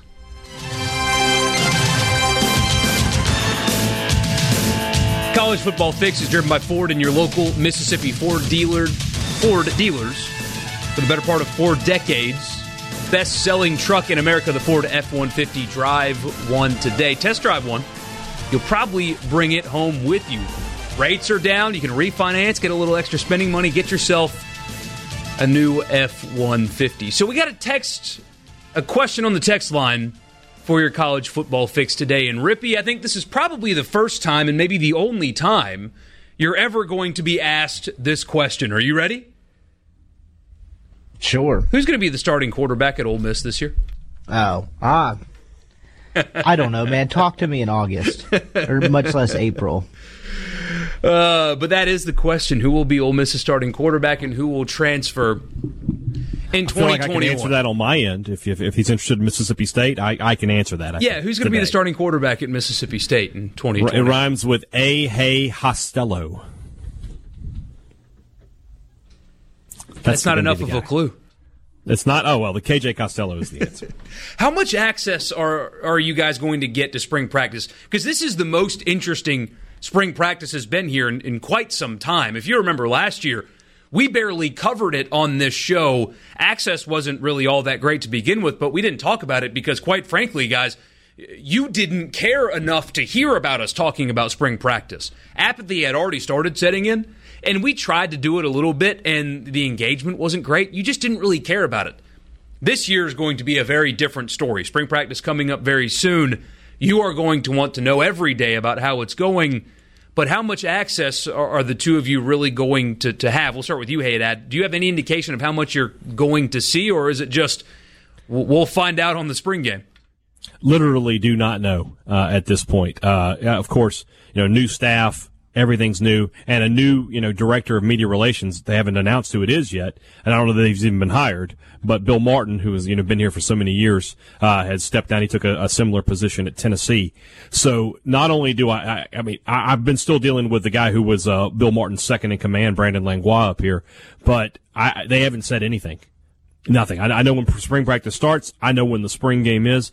I don't know what they're going to let us do as far as viewing practice, getting to talk to players and assistant coaches, things like that. No, no clue yet. Any idea on your end, Rippey? No, I have no clue. They'll send that out an email eventually, but that is not happened yet. I kind of have a feeling that it won't be much, and that's okay. We're we're not going to complain about that here. I, I know you guys are going to want to thirst for that information, and trust me, we are too um, because you're going to care so much about the new system and who's acclimating and how does Costello look and is it Matt Corral or is Plumlee practicing or is Grant Tisdale making a push? All of those questions. I have a feeling because all those questions exist, you're not going to be able to see any of it. Possible, very possible. And, and I've heard conflicting reports about what Leach did up at Washington State. Uh, you know, I've heard some people say like, yeah, you know, we'll, there'll be a, a, good bit of access, and then I've heard some people say, no, no, he shuts everything down, and you might you might only get to talk to him like once a week. You might not even be talking to players. So, don't know. You know, it's, it's, it's, wide open right this second. Hope to find out something very soon. Like like Rippey said, same here that there will eventually be some sort of email with a schedule and everything else. I think, like I said earlier, though, the, the state started waiting on you know who's going to handle football media relations uh, in the coming weeks. And the beauty of our show is when that does happen. And if you're listening and you're wondering why we're talking about access, because these guys will be there. Uh, I mean, we will give you uh, sometimes even like they'll get on the phone at the grounds and give you what they see from spring practice if they get the access to it. Either way, um, very important springs coming up for for both programs. I know you guys care, so hopefully we'll be able to get access to it. But back to the question that started this conversation, it, we're going to answer it a thousand times. As Haddad said, obvious and Starkville. I mean, just like with Tommy Stevens. I mean, people talked that summer about who's going to start, and he ended up getting hurt, so it muddied the water a little bit. But you don't bring in a graduate transfer unless you intend on him to start at quarterback. So pretty cut and dry there at Mississippi State. But we'll get it once a week probably until August, Rippey, about the, this quarterback situation and is it going to be Corral and Plumlee and all that stuff. But let's look at it this way. Ole Miss's returning starting quarterback, air quotes, is playing center field tonight. Yeah, he is. John Rhys Plumlee drew the starting center field for Ole Miss tonight. As far as who's going to be the starting quarterback, like I said, I have no idea. Speaking of that, uh, we, we, we do get a couple of texts here. This is the same guy that earlier in the show said that Mississippi State has no chance at beating Southern Miss tomorrow. He actually added to it. Said same thing for Ole Miss tonight. If they don't develop a four starter, they're going to get smoked by Memphis. If you can't match a good hitting team's emotion, or excuse me, you can't match a good hitting team's emotion with average pitching. He also adds that he enjoys the show, been listening for 20 years. Glad you are with us. So let's circle back to that. We talked about it earlier in the show. In case you missed it, you can find it in podcast form either on the website, on demand, supertalk.fm, or wherever you get your podcast. Search Sports Talk Mississippi. You can find the show there, listen to it in podcast form. But We started the show with Mississippi State basketball. We'll get back to that in a second. Ole Miss and Memphis baseball tonight. Rippey, what do you think about what he just said? Ole Miss not having a fourth starter. Very early in the season, obviously. Seems like they're still feeling things out, but is there merit to what uh, our friend here is saying?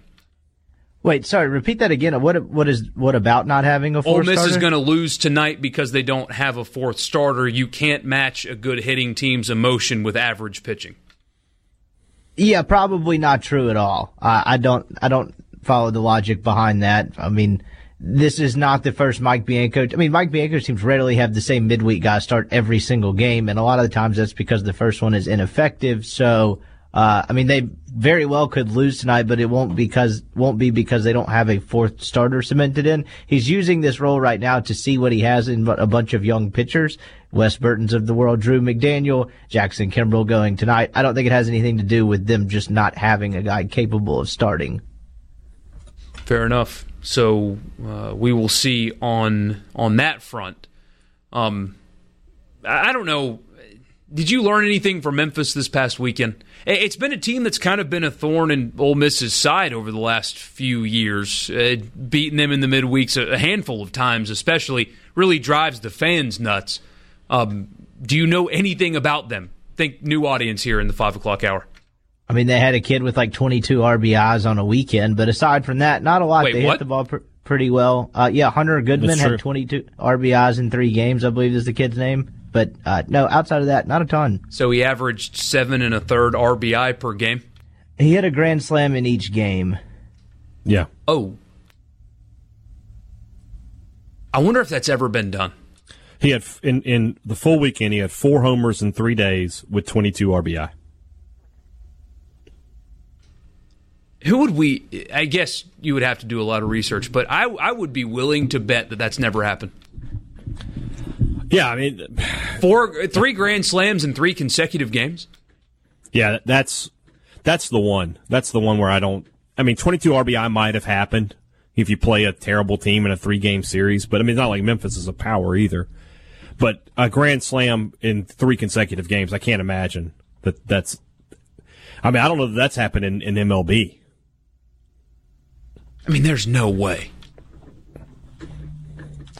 You got me. You got me looking it up, Can- just just for just for uh, MLB purposes. I can't imagine it's that, that that's there though. You want to be a part of the conversation? You can. By the way, that's your college football fix. Even though we spent a lot of it talking about baseball, it's just the nature of this time of year. Presented by Ford and your local Mississippi Ford dealer. While Haddad's looking that up, Kevin, I'll get to your text right now. What would stop the XFL from getting kids straight out of high school? You have kids that just don't want to go to college. If they come straight out of high school, then make them play three years in the XFL before they're eligible to play in the NFL. That is the current NFL rule. So you have to be three years removed from high school to play in the NFL. So that rule is already in place, and I don't think anything's stopping the XFL from signing those kind of guys. The thing is, football is very different from baseball Yeah. and basketball. You are not physically ready to play grown man football when you're 17 years old. Yeah, the XFL would be better served throwing a ton of money at Trevor Lawrence right now and bringing him in Yep. and let him play next, next or whenever. But that's what they should have done anyway. Maybe for Justin Fields they could do that. So, by the way, the answer is it's never happened in the in MLB. It's 13 times they've hit back to back. Oh, that's a two in one game. Who? I don't know. Then I can't. I have. I keep looking. I guess. David says two in consecutive games, yes. Three, no. Wow. That is wild. More coming up. We'll talk Mississippi State basketball next at Sports Talk Mississippi.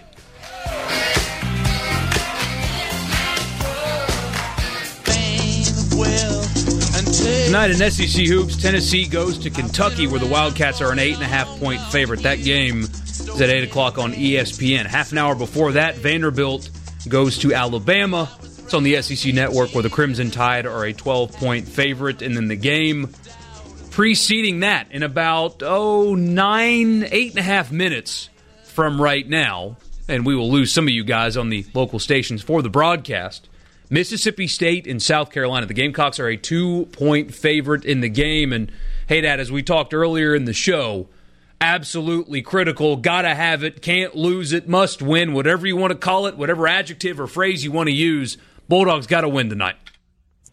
That is 100% accurate. Like I said uh, at the early part of the show, I feel like it, it has a, an elimination game kind of feel uh, for Mississippi State.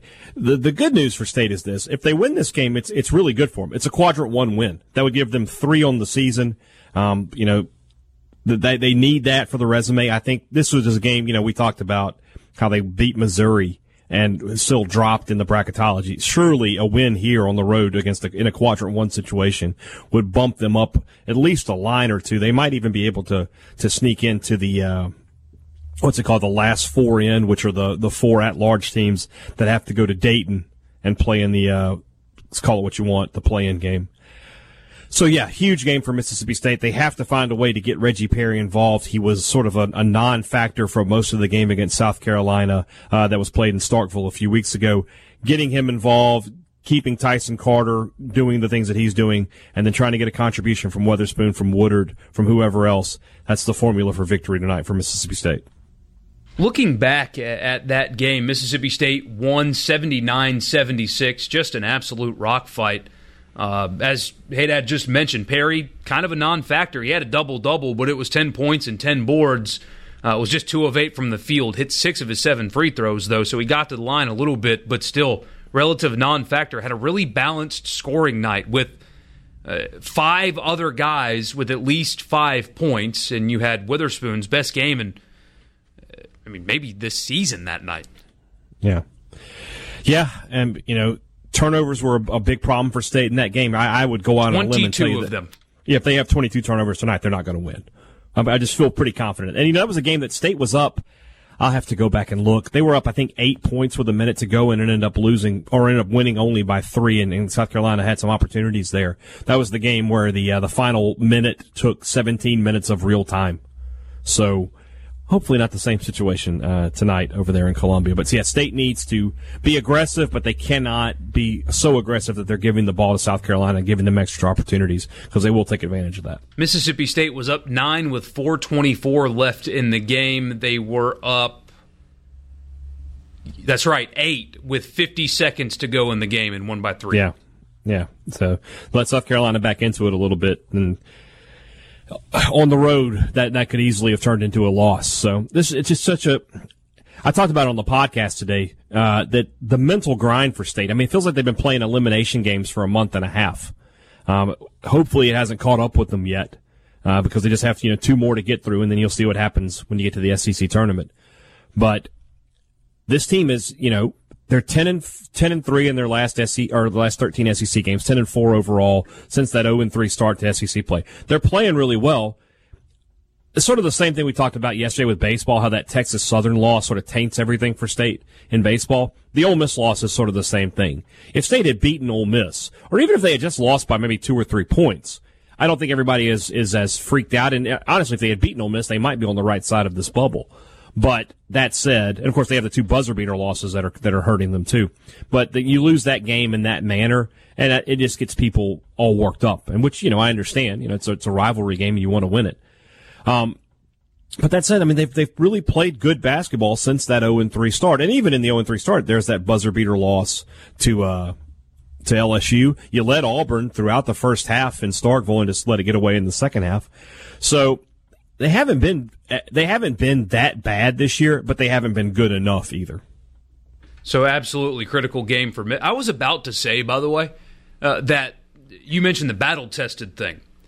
Uh, well, you know that's a really veteran basketball team, so they should be able to weather this kind of storm. Experience wise, yeah, a lot of dudes played a lot of basketball.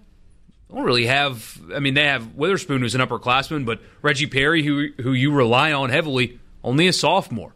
Yeah. It's it's not the oldest team out there, but you've just you've heard these names for so long because yeah. they've been playing. Carter, were...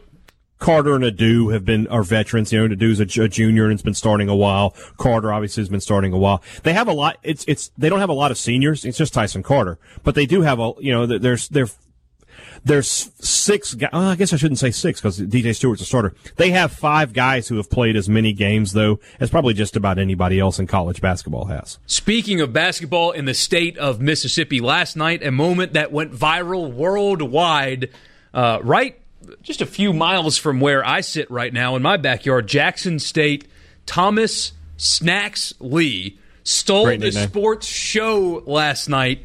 The uh, student manager for the Jackson State Tigers did. This is what it sounded like on the uh, the TV stream call uh, when Snacks came into the game last night. Snacks is in this game, man. With 2:05 to go. Thomas Lee in the ball game for Jackson State. Seconds to go. Jonas James is trying to get it to him. Jonas James gets it to him again. Here's Snacks with three. Snacks busted. Snacks. Snacks. It's the three.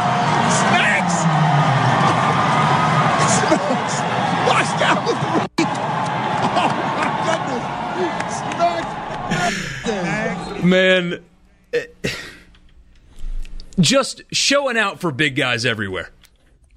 He he pulled up from the same spot LeBron pulled up from on Sunday night Maybe in New Orleans. even further. That's like Yeah. 43 feet with confidence. Just He's great. got range getting off the bus. Does snacks. Shout out to Snacks. Great nickname, by the way. It was Klay Thompson esque. He was trying to get 50 on like six dribbles, but he, he, if you see, so I watched Sports Illustrated posted the full four minute video of his time in the game. Like it was basically just the radio broadcast synced up to the game film. And it is classic because he goes in and the first possession. He's on like the back end of his own the play by play just goes, Snacks is a big old boy now. And then the next three, the next, the next three and a half minutes, they're just saying different variations of get Snacks the ball. pulled up from the the side logo, man, just with confidence and That was sniped just the- three. that was at least his third attempt. He pulled up basically from like the end point, like their mid between the three point line and their uh, half court line earlier. He pulled three of them from an average of no less than 27 feet. You Shoot or think he would shoot. try to get a little And bit then, closer. and then after at the end, they got another turnover and they threw it away. Like they threw it back to him because he was like snowbirding. As the the uh, the clip that's gone viral doesn't show that, but uh, they they overthrew it and he couldn't catch it before it came back out of bounds. But he almost had a breakaway dunk or layup, whatever it may may have been. But yeah, he had a chance to get double figures. Oh my gosh. Thomas Snacks Lee. I mean, it's everywhere. It, it is. It's on Sports Center. It's everywhere. We're a day late, but winners and losers. Snacks is the winner. Thomas Lee, the student manager at Jackson Snate, Jackson Snate, Jackson, State. Um, Jackson Snate sounds like a like a bad cover band. Um, Jackson snacks.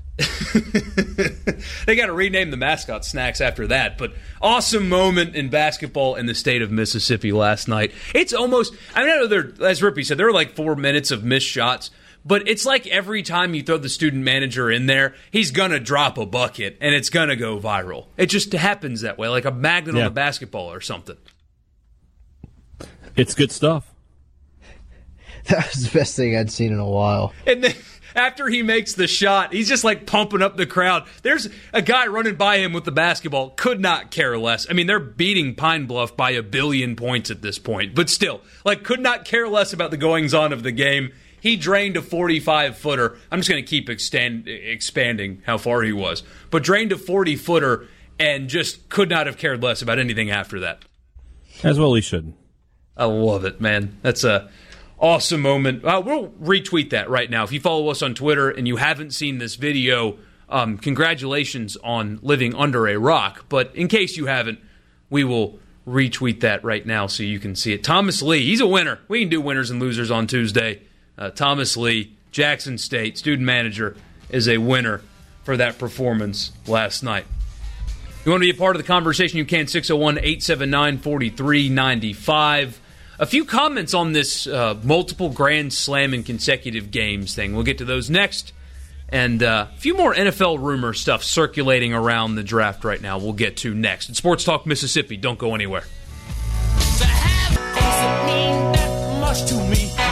Welcome back, Sports Talk Mississippi. Michael Borky, Brian Haddad, Brian Scott Rippey with you. And during the break, Rippey sent me a link to a longer version of the snack shot. And guys, this commentary is too good not to play.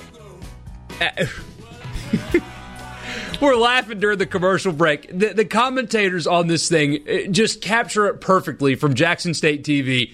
I've got to play you this. This starts when Snacks enters the game, and then I'll cut it off right after he makes the shot. But all of this is just perfect. It's too good of audio not to play on this radio show right now. This is Snacks last night, and the commentary with it, making the three for Jackson State. But it takes him a little while to finally get that shot to fall. Oh my goodness. So we have a basket by Roland Griffin. Snacks getting up, and he will come into the ball game for Jackson State. He's at the scores table. Jackson State extends to a 72-46 lead. Snacks is in the ball game. Snacks is in this game, man. With 2.05 to go. Thomas Lee in the ball game for Jackson State. This is his first time playing for the Tigers this season. Snacks wearing number 35. Way to bump on that free throw. All right, here we go. Snacks on defense. Snacks is a big old boy. Let's see what he can do. Under two minutes to go. They try to go inside to Carter. Pine Bluff now. With the ball. Here's Campbell. Bringing that ball around.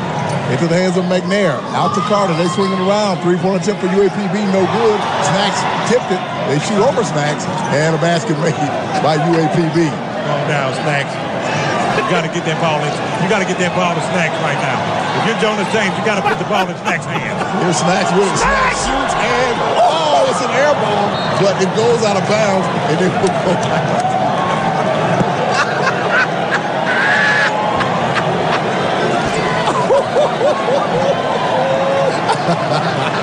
Snacks shot it from the other side of the SWAT side. Minute 25 to go. Snacks in the ball game. Here's Pine Bluff with a missed shot, but he tapped it right back in. 115 left. They're going to know, you know they're going to give it back to Snacks. Snacks, the manager for Jackson State. JSU almost lost that ball out of bounds and it will stay with the Tigers. One minute, six seconds to go. Thomas Lee, better known as Snacks, in the ball game for Jackson State. And they get it to Lee. They get it to Snacks. Snacks shoots from midcourt. Snacks almost hit it. Wow.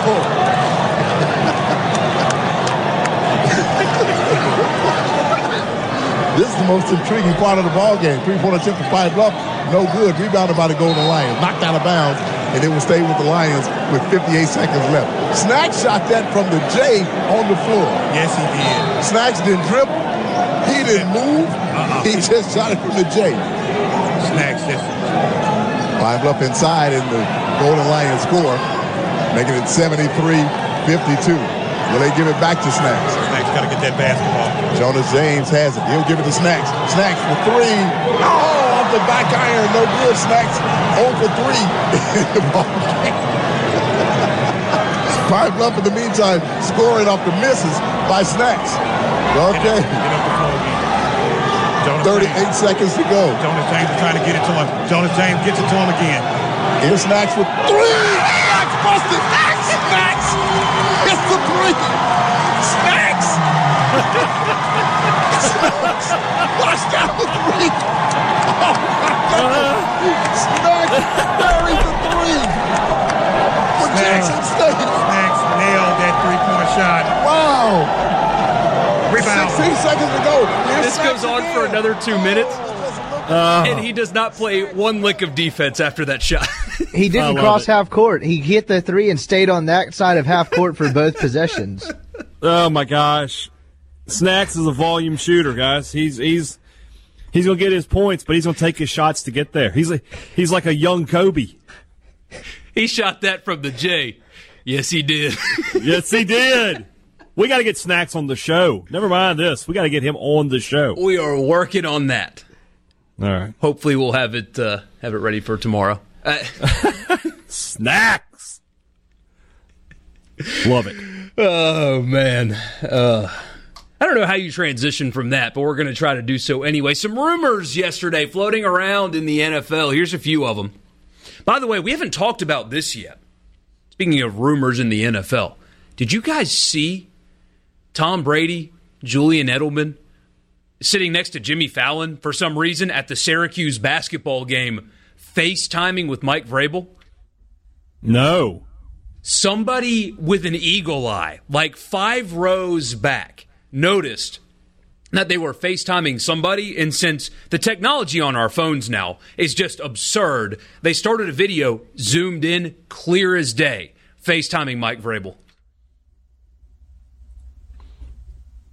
Did, Rippey, are you okay over there? You getting a little tingly? I saw the video. They're uh, they're uh, Brady and Vrabel are friends. I'm assuming he knows Edelman as well. I'm not gonna get my hopes up too high. Why? Why Syracuse? By the way, there's not a Syracuse alum in that bunch. Yeah, I, I didn't understand that at all. Sitting courtside at a Syracuse game, and like it's such a random group. Like Brady Edelman, fine. Brady Fallon, like if they were at dinner in New York City, sure. But Brady Edelman Fallon Syracuse basketball. It's like a Mad Lib. It's something. I'm not quite sure where where where it went. I think it's going to happen.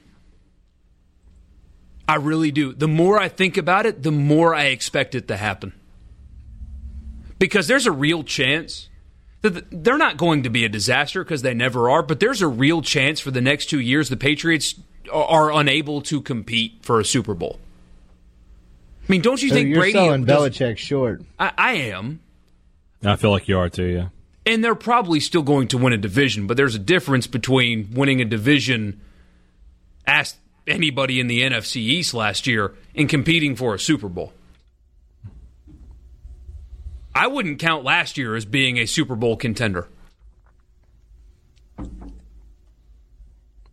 No, I didn't think they were last year, but I mean, they were an inexplicable loss to Miami away from being a bye team. And then they got basically blanked at home. You know, I, that's that's where I fall. Is uh, they were offensively they were non-competitive against the Titans. Now that's the team he could go play for, coached by a friend of his.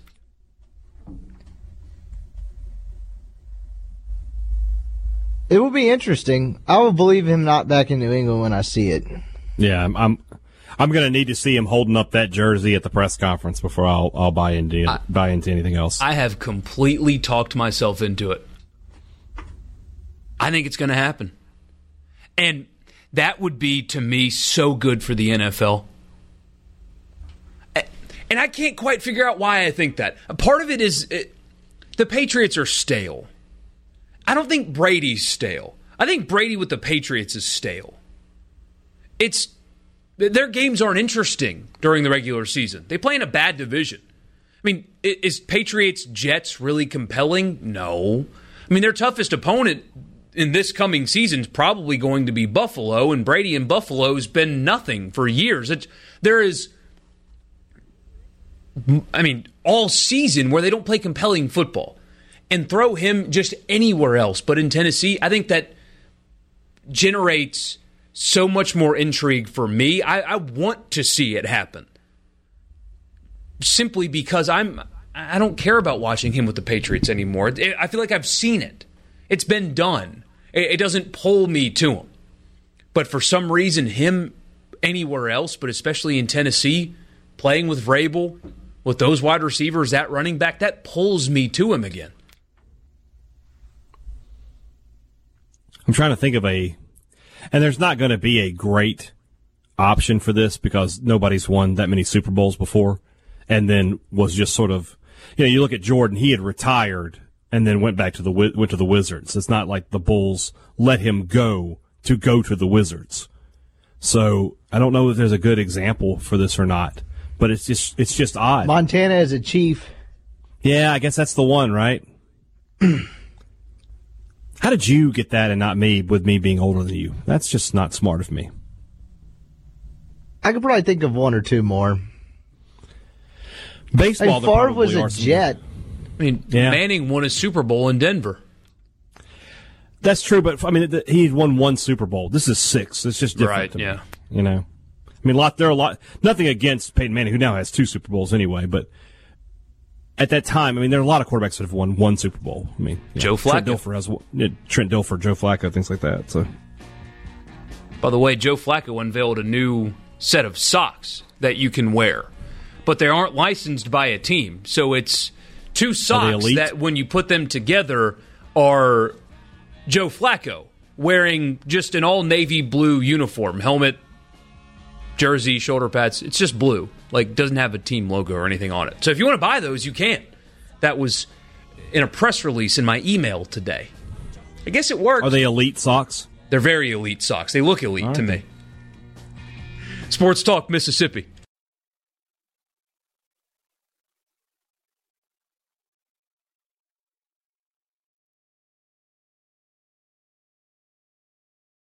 A SuperTalk Mississippi media production.